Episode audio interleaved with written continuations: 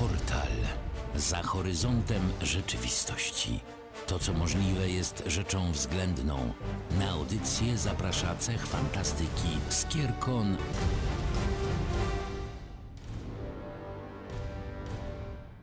Witamy w kolejnym portalu. Tu Aurelion. I Chili. Cześć. Jest mi bardzo przyjemnie, że to właśnie z Tobą, Chili, będziemy mówić o dzisiejszym bohaterze portalu. Będziemy mówić bowiem o cyklu Orzeł Biały, obecnie dylogii, ale cofnijmy się i zacznijmy od początku i zacznijmy od postaci samego autora, bo to jest fantastyczne zjawisko na polskiej scenie fantastycznej. Zjawisko fantastyczne jest to bowiem pisarz, który, powinnam powiedzieć tak, że jest to legendarny pisarz, który w świecie pisarzy był wprost legendą, żeby nawiązać do Kung Fu Pandy i jednocześnie nie rozminąć się z prawdą. Mówimy o Marcinie Sergiuszu Przybyłku, który dostarczył i mnie, i tobie wielu intelektualnych i emocjonalnych doznań. Tak było, nie kłamie. Przybyłkiem zachłysnąłem się w 2015 roku, jejku, ile to już lat temu, na kapitularzu w Łodzi i długo wykręcałem wam ręce, żeby go ściągnąć na Skierkon i na szczęście się udało. I do tej pory nawet strona w Wikipedii Przybyłka twierdzi, że Skierka, którą otrzymał na ostatnim live Skierkonie w 2019 roku, to była jedna z jego najważniejszych nagród, więc jest mi bardzo miło. Tak, tych przygód mnóstwo. Pamiętam, że poznałam Przybyłka właśnie dzięki tobie, dzięki twoim entuzjastycznym polecankom. Najpierw wbiłam na spotkanie, które było z nim jeszcze w CEKISie podczas Skierkonu i też nie od początku, ponieważ miałam swój własny punkt programu i w ogóle i tak po prostu w pewnym momencie wpadłam i o nie miałam. To był dla mnie wstrząs i to był ten moment, w którym ty wygrałeś jakiś tam konkurs wiedzowy jeszcze na temat chyba Game Deka. No to też pamiętam, ale przede wszystkim zapamiętałam świeżość umysłu tego człowieka i mówię sobie, dobra, trzeba to zgłębić i wtedy na Skierkonie mieliśmy szansę kupienia tylko CEO i mieliśmy oderwane w ogóle od kontekstu ostatnie części wydane Game Deka, które ja oczywiście kupiłam na wszelki wypadek, ale przeczytałam je dużo później, kiedy nadrobiłam wcześniejsze części i żadnego z tych nadrobień nigdy nie żałowałam. Świat jest po prostu piękny, ale powiedzmy jeszcze o innych książkach, które napisał Przybyłek, zanim przejdziemy do tej, która jest, no powiedzmy, istotą naszego dzisiejszego spotkania.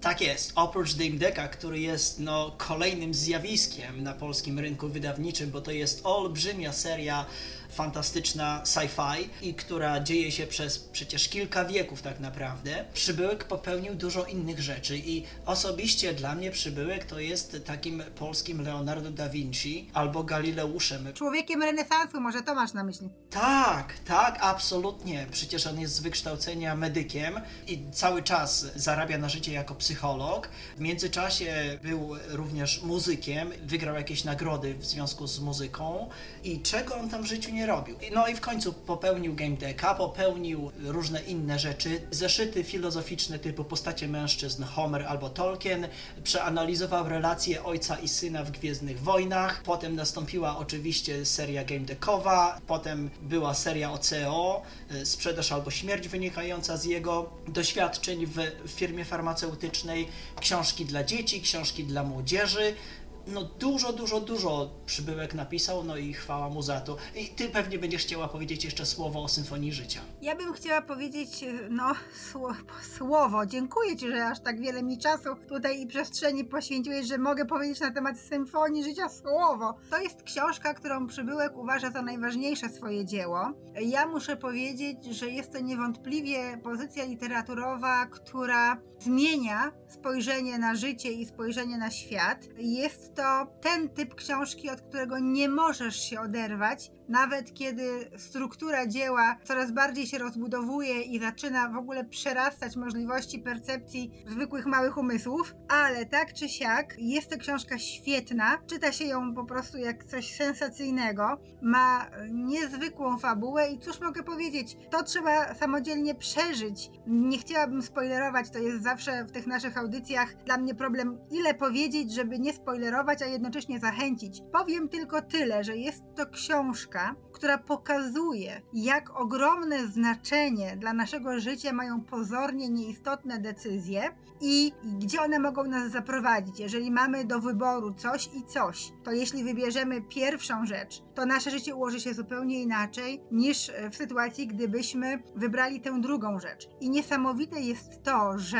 Przybyłek pozwala nam śledzić życie bohatera swojej powieści, niezależnie od tego, jakie kluczowe decyzje w życiu podejmuje. Idziemy jego śladem, właśnie jakby po tropach tych poszczególnych decyzji, ważnych decyzji w jego życiu i widzimy, do czego te decyzje go prowadzą. Jest to fascynujące przeżycie, zwłaszcza, że emocje, czy przygody, czy fakty, które wydarzają się postaciom z tej książki, no cóż, mogą się wydarzyć każdemu z nas, więc właściwie z kim bym nie rozmawiała po lekturze Symfonii Życia, to cóż, każdy mówi mi jedną rzecz, że miał poczucie, że czyta o sobie i o swoich problemach, o swoim życiu. Zobaczcie sami po prostu, więcej nie powiem, ponieważ spotkaliśmy się tutaj dzisiaj w innym celu, więc przejdźmy może do meritum.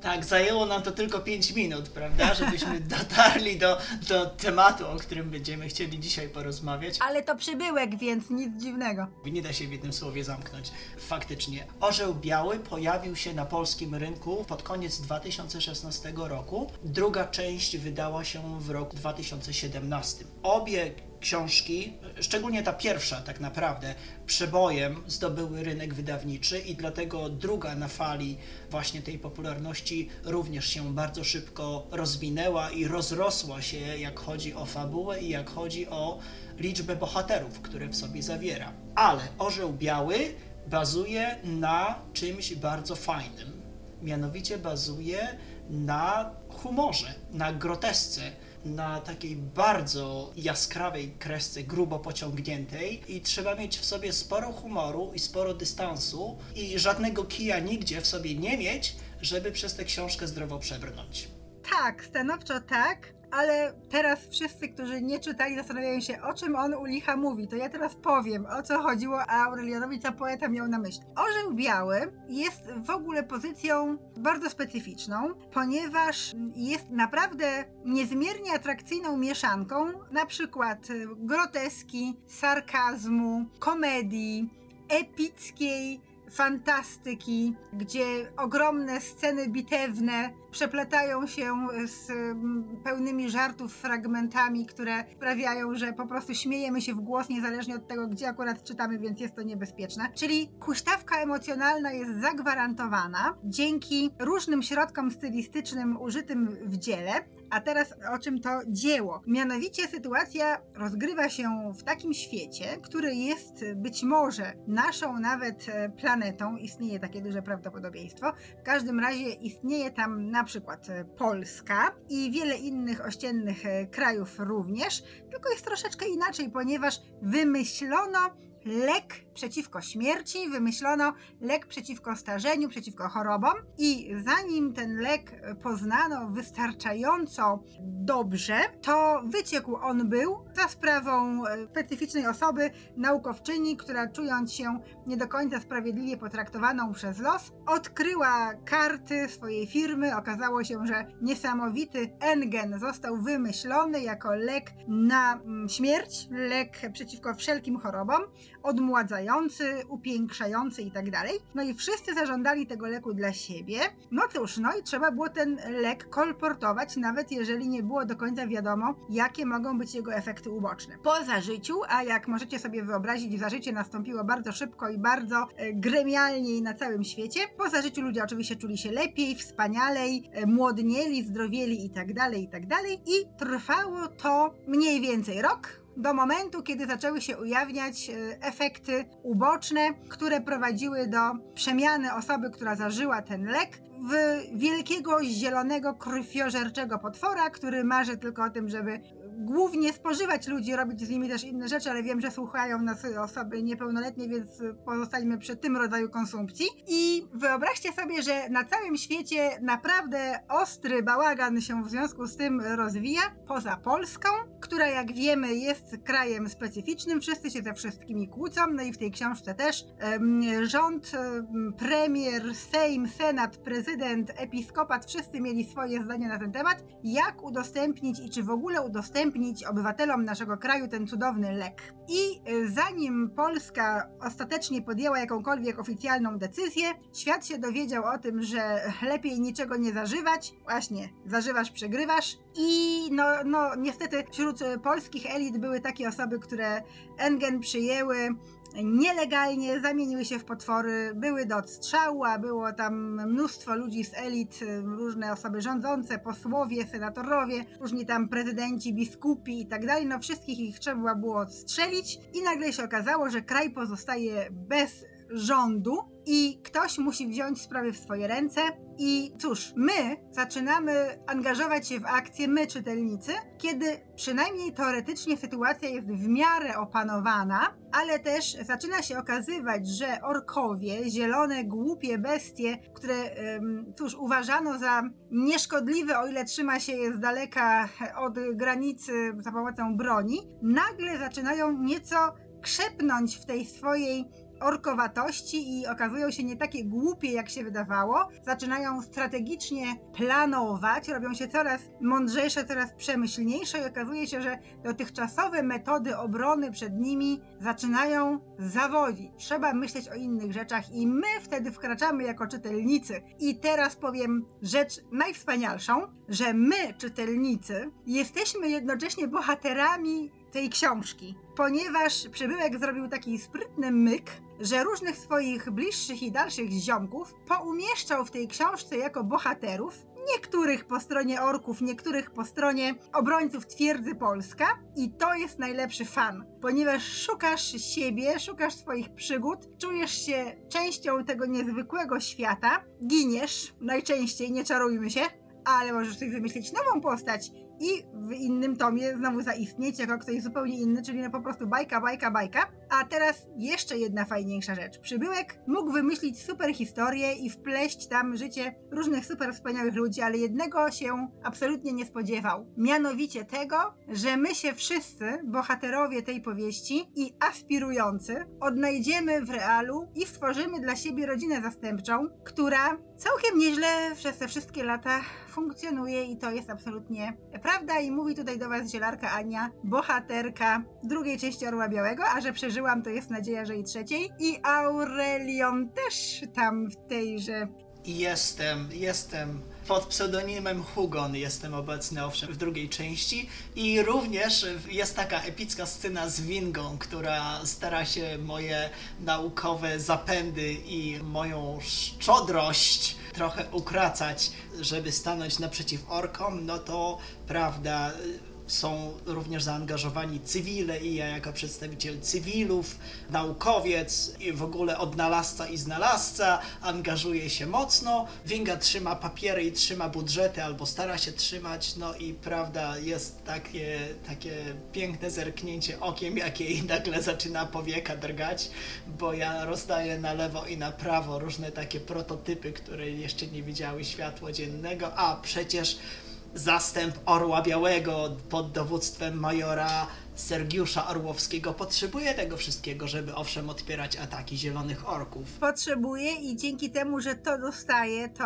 przeżywa. Także tak, Hugon ratuje życie i ja też przeżywam, także mam nadzieję, że owszem pojawimy się w kolejnych tomach. Natomiast tak, ten trik, który Przybyłek tutaj wykorzystał, jest kapitalny dlatego, że przecież z tego wyrasta cały fandom, na znaczeniu, że artyści, popularne nazwiska, które przewijają się na kartach powieści pierwszego, drugiego tomu, generują łańcuszkiem kolejnych, którzy chcą się przyłączyć do zabawy, chociażby tylko po to, żeby zginąć i przeczytać, jak, prawda, jego flaki lądują tu czy tam. Więc to jest jedna strona medalu. Druga strona medalu jest taka, że ta orla inicjatywa, o której ty zaczęłaś opowiadać, również zaczyna się rozrastać i przecież nabiera rumieńców i nabiera kształtu i nabiera rozmiarów i kolejne edycje są chyba tylko coraz większe, do tego stopnia, że musieliście zmienić lokację, bo wam było za ciasno. Tak, to prawda. Teraz troszeczkę tak wędrujemy z naszymi lotami, ze zlotu na zlot więcej ludzi przybywa, no ale nasze działania to nie tylko oczywiście coroczny zlot, ale również na przykład wioska orłowa na Pyrkonie, ale też coś dużo więcej, bo przecież na co dzień pomiędzy tymi inicjatywami my jesteśmy w ciągłym kontakcie, mamy różne grupy zadaniowe, mamy spiskowców twierdzy i mamy kobiety twierdzy i mamy różne inne elementy i grupę na Facebooku i stronę i to wszystko naprawdę hula do tego stopnia, że Rebis robił ostatnio dodruki obu tomów, ponieważ były już nie do zdobycia, bo może rzeczywiście cała ta akcja nie rozkręca się bardzo szybko, ale to jest jak taka kula śniegowa, z której chcesz robić bałwanka. Po prostu w pewnym momencie zaczyna przyrastać w postępie geometrycznym i chyba już jesteśmy w tym momencie, że ludzie dowiadują się już nie tylko o książce, nie tylko o naszym ulubionym autorze, ale o całej społeczności i chcą być jej częścią, bo jest to fajna społeczność, bardzo wspierająca i to nie przesadzam mówiąc, że pomagamy sobie w różnych sprawach zupełnie niezwiązanych z Orłem Białym. My po prostu przyjaźnimy się i wspieramy, co jest bardzo krzepiące w czasach, w których od takiej przyjaźni, od takiego wsparcia, od takiego pilnowania wzajemnie swoich pleców wiele może zależeć. To jest kapitalna inicjatywa, którą ja też szalenie popieram, do tego stopnia, że zamówiłem różne gadżety, które przecież też się pojawiały w międzyczasie, także mam kalendarze, mam naszywki, mam różne takie inne fajne badziewia, które będą mi się pałętać po domu i przypominać o tym, że no też jednak część mojego serca ma orle znaki w sobie. Coś w tym jest i powiem Ci, że na pewno się ucieszysz, kiedy się dowiesz, że bardzo liczna ekipa Orła Białego wbija ponownie na Skierkon i będziesz miał mnóstwo współbraci i współsióstr do spotkania. Oczywiście nadmienię, że Przybyłek swoją własną osobą zaszczyci Skierkon i będzie uczestniczył w licznych panelach, w swoich własnych prelekcjach, więc będziemy mieć dosyta tego, czego bardzo potrzebujemy. Znakomicie. Także to jest pierwszy program portalu w tym roku, w którym zapraszamy na Skierkon w ostatni weekend lipca w Skierniewicach. Tam będziecie mogli interagować nie tylko z Przybyłkiem, ale również z wieloma innymi znakomitymi twórcami szeroko pojętej fantastyki, ale również i sztuki i kultury, bo nasze sieci są zarzucane przecież szeroko. Prawda.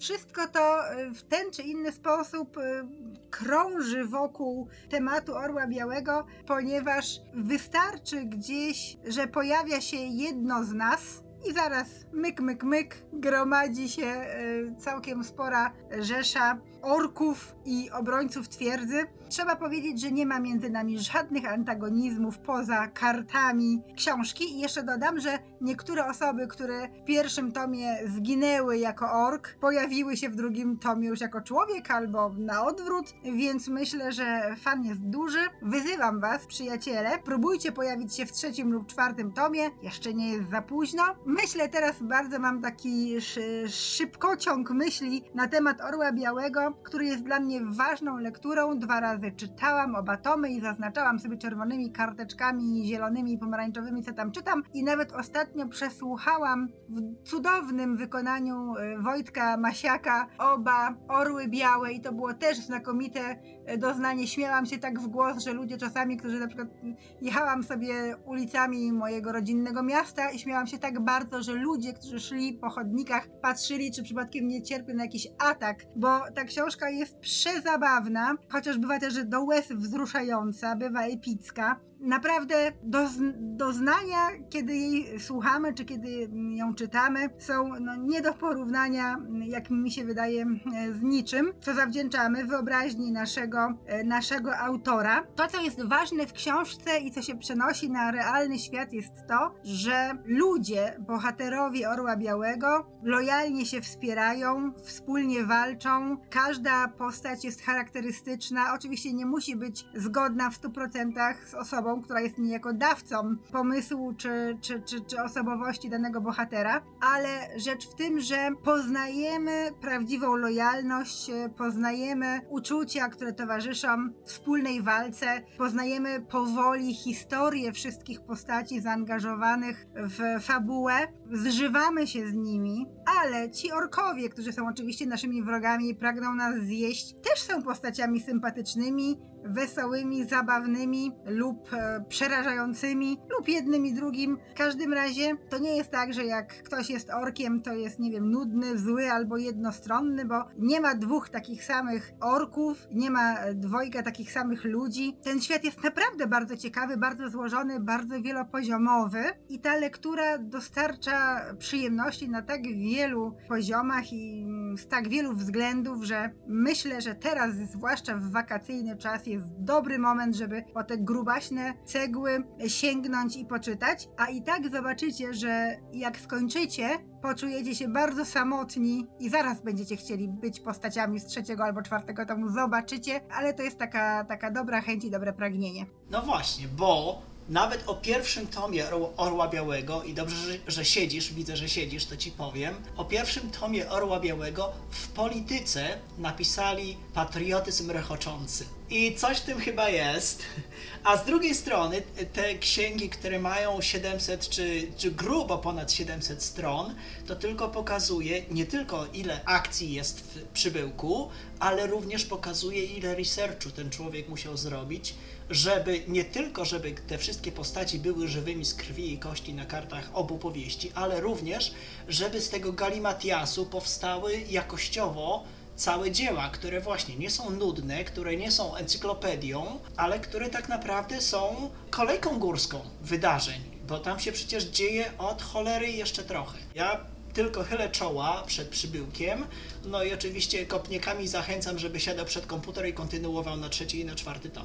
I jak już przeczytacie, to będziecie rozumieli, dlaczego w tym roku na Pyrkonie, w wiosce Orłowej, która w tym roku była wioską orkową, i gdzie zapraszaliśmy do Hard Ork Café, dlaczego na przykład były herbatki, które nazywały się Eliksir Orłowskiego, albo nie wiem, herbatka Zielarki Ani przeciw demonom, albo remedium Dasbucha, albo medykament Kaliny. Będziecie rozumieć, dlaczego tak nazywają się te herbatki, dlaczego smakują tak, a nie inaczej i dlaczego służyć mają przeciwko tym, a nie innym problemom. Więc dobrze jest wiedzieć takie rzeczy, zwłaszcza zanim się tę herbatkę wypije. W tym roku wydaliśmy ponad 1000 herbatek i większość osób ufała zielarce na słowo, że to jest na ten czy inny problem, ale gdybyście już przeczytali książkę i przyszli za rok, to będziecie dokładnie wiedzieli, czego potrzebujecie i która herbatka będzie dla was najlepsza. Czyli zapraszamy do czytania i zapraszamy na Pyrkon za rok, a jeszcze wcześniej zapraszamy na Skierkon pod koniec lipca. Tym optymistycznym zaproszeniem kończymy dzisiejszą audycję. Inne odcinki możecie znaleźć na YouTubach, możecie znaleźć na Facebooku, możecie znaleźć na Spotify'u i na naszej stronie internetowej skierkon.pl. Do usłyszenia. Ku chwale twierdzę. Cześć. Zrealizowano ze środków miasta Skierniewice w ramach stypendium kulturalnego.